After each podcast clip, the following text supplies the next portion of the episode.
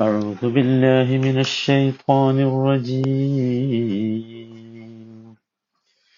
إن الصفا والمروة من شعائر الله. فمن حج البيت أو اعتمر فلا جناح عليه أن يطوف بهما.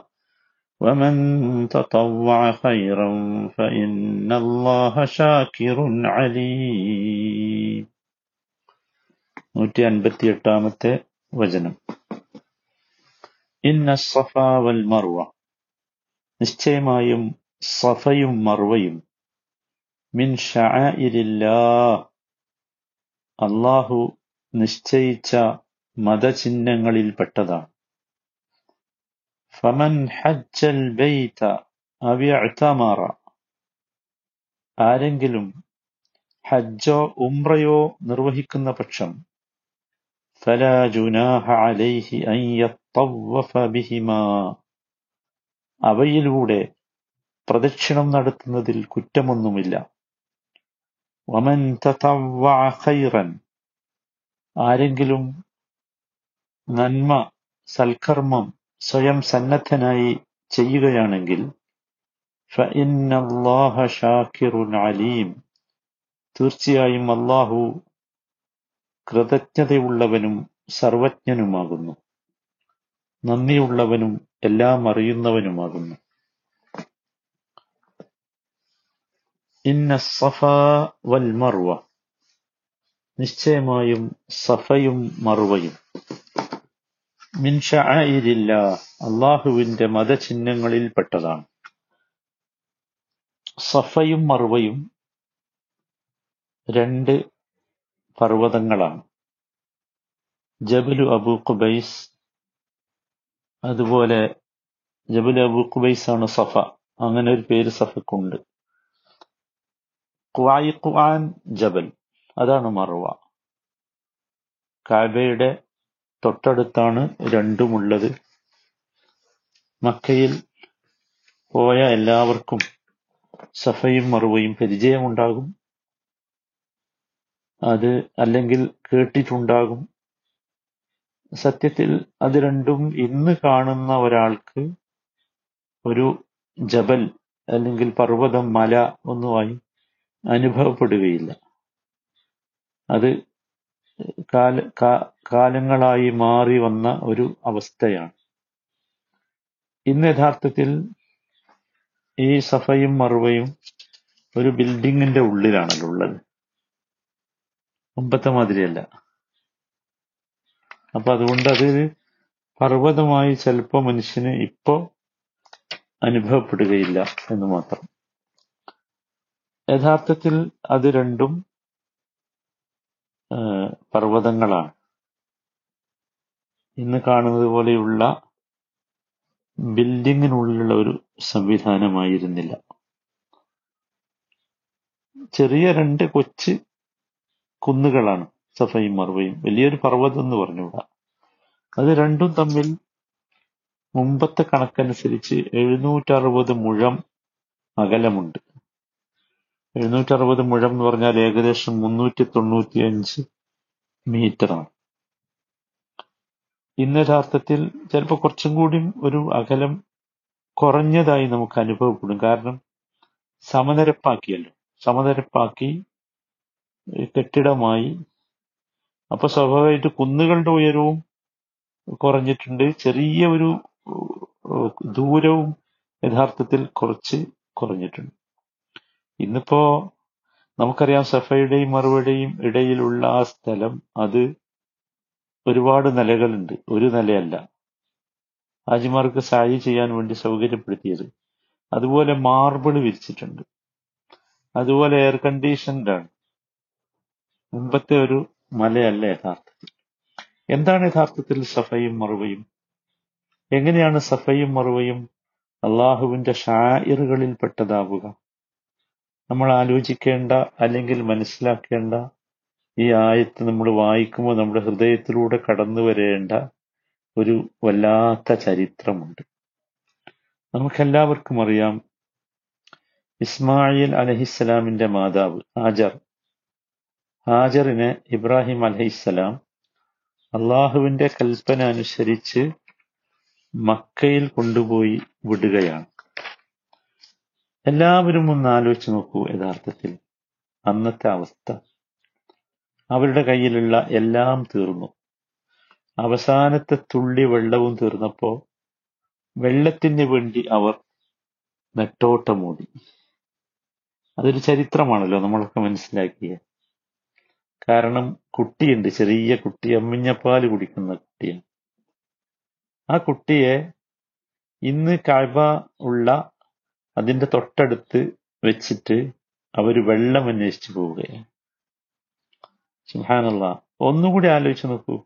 വലിയ ഒരു ആലോചന. ഇത്തരത്തിലുള്ള ഒരു സാഹചര്യം. ഒരു ഭർത്താവ് ഈ തന്റെ പ്രിയതമയെയും ഈ കുഞ്ഞിനെയും ഒരു പ്രദേശത്ത് ഉപേക്ഷിക്കുന്നു. ആ പ്രദേശമാകട്ടെ ഭക്ഷണമില്ലാത്ത വെള്ളമില്ലാത്ത ഒരു പ്രദേശം. എന്തായിരിക്കും അവസ്ഥ? ഒരു സ്ത്രീയുടെ അവസ്ഥ. ഇവിടെയാണ് യഥാർത്ഥത്തിൽ ഉമ്മു ഇസ്മായിലിന്റെ മാനസികാവസ്ഥയെ നാം ഓർക്കേണ്ടത്. പക്ഷെ അവരൊട്ടും പതറിയില്ല. ഇത് അള്ളാഹുവിന്റെ തീരുമാനമാണ് എന്നറിഞ്ഞപ്പോൾ അവർക്ക് സമാധാനമായി. അള്ളാഹുവിന്റെ കൽപ്പനയാണ് എന്നറിഞ്ഞപ്പോ അവരുടെ മനസ്സിൽ വന്ന ഹൃദയത്തിൽ വന്ന വികാരം എങ്കിൽ ആ അള്ളാഹു ഒരിക്കലും എന്നെ കൈവിടുകയില്ല എന്നത് തന്നെയാണ്. ഇതാണ് യഥാർത്ഥത്തിൽ നമുക്കും ഉണ്ടാകേണ്ട ഒരു വികാരം. സഫയും മറുവയും പറയുന്ന ഒന്നാമത്തെ പാഠം ഒന്നാമതായി നൽകുന്ന പാഠം അതാണ്. അഥവാ എല്ലാവരും ഓർ- ഓർക്കേണ്ടത് മഹ്ലൂക്കിനെയല്ല നാം ആസ്പദമാക്കേണ്ടത് ഖാലിഖിനെ ആയിരിക്കണം സൃഷ്ടാവിനെ ആയിരിക്കണം സൃഷ്ടികളെ അല്ല എന്നർത്ഥം. നമുക്ക് ഉറപ്പുണ്ട് ഇത്തരത്തിലുള്ള ഒരു ഹൃദയാവസ്ഥ. ഉമ്മു ഇസ്മായിലിന് വന്നത് ഒരു നിസ്സാരമായ കാര്യമല്ല.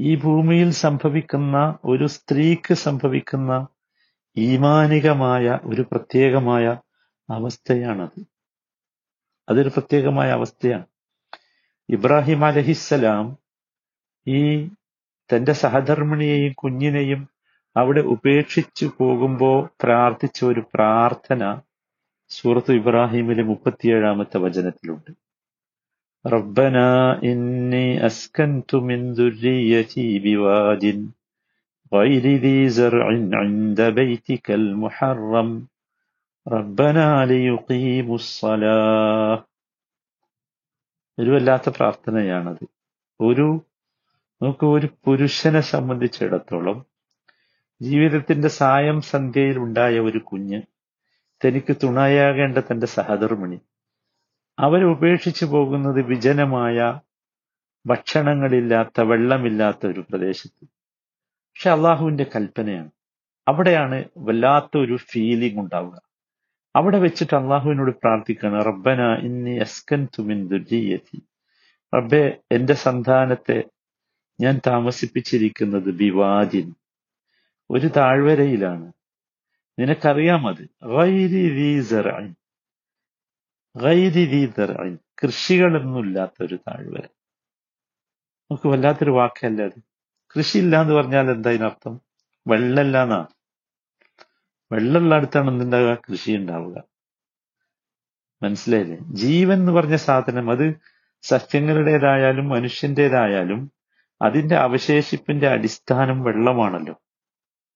സുഹാനുള്ള ഒന്ന് ആലോചിച്ച് നോക്കൂ. വെള്ളമില്ല ഈ പ്രദേശത്ത് എന്നറിയുമ്പോ ഉമ്മു ഇസ്മായിലിന്റെ മനോഗതി എന്തായിരിക്കും നോക്കൂ.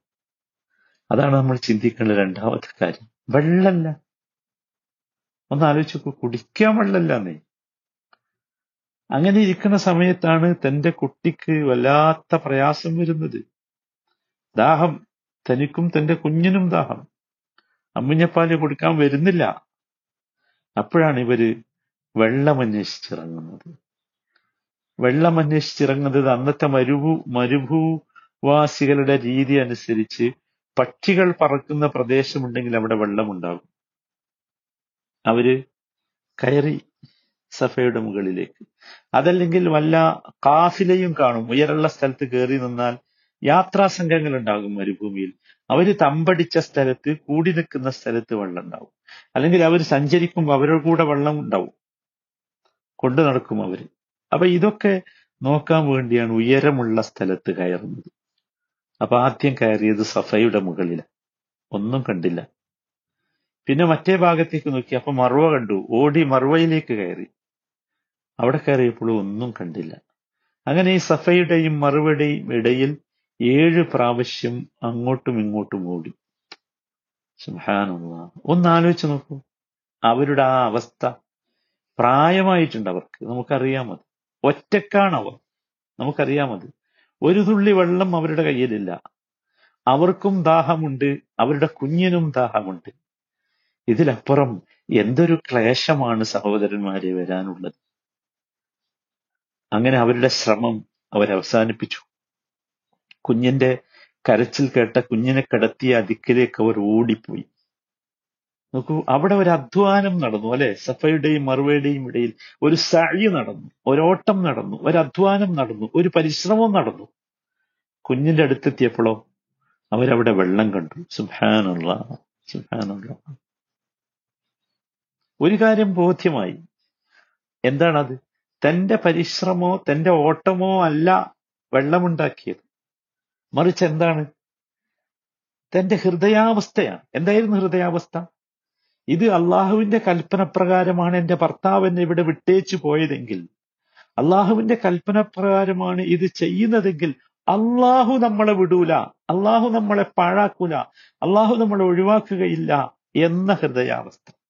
ഒന്നുകൂടി പറഞ്ഞാൽ അവർ സബബിനെയല്ല ആശ്രയിച്ചത് മുസബിബിനെയായിരുന്നു കാരണത്തെയല്ല ആശ്രയിച്ചത് മറിച്ച് ആ കാരണങ്ങൾ സൃഷ്ടിക്കുന്ന കാരണങ്ങളുടെ ഫലങ്ങൾ സൃഷ്ടിക്കുന്ന സൃഷ്ടാവിനെയായിരുന്നു സുഹാനുള്ള ആലോചിച്ച് നോക്കൂ വല്ലാത്തൊരവസ്ഥ എന്നാൽ കാരണങ്ങൾ വേണ്ടേ? വേണം. തീർച്ചയായിട്ടും വേണം. പക്ഷെ ഇവിടെ കാരണം അല്ല എന്ത് ചെയ്യുന്നത്? ഈ വെള്ളം നൽകുന്നത്. ആണോ? അല്ല. എന്തുകൊണ്ടാ സാധനമാരി സംഭവിച്ചത്? ഈ മരുഭൂമിയിൽ ആരുമില്ലാത്ത മരുഭൂമിയിൽ ജലസാധ്യത ഒരിക്കലുമില്ലാത്ത മരുഭൂമിയിൽ ഇസ്മായിൽ എന്ന കൊച്ചു കുഞ്ഞ് കാലിട്ടടിച്ച സ്ഥലത്തു നിന്നല്ലേ സംസം വന്നത്? സുഹാനല്ലാ ആലോചിച്ചു നോക്കൂ. അള്ളാഹു സുബാൻ താല അധ്വാനത്തെ പ്രോത്സാഹിപ്പിക്കുന്നു അധ്വാനിപ്പിച്ചു ഓടിപ്പിച്ചു.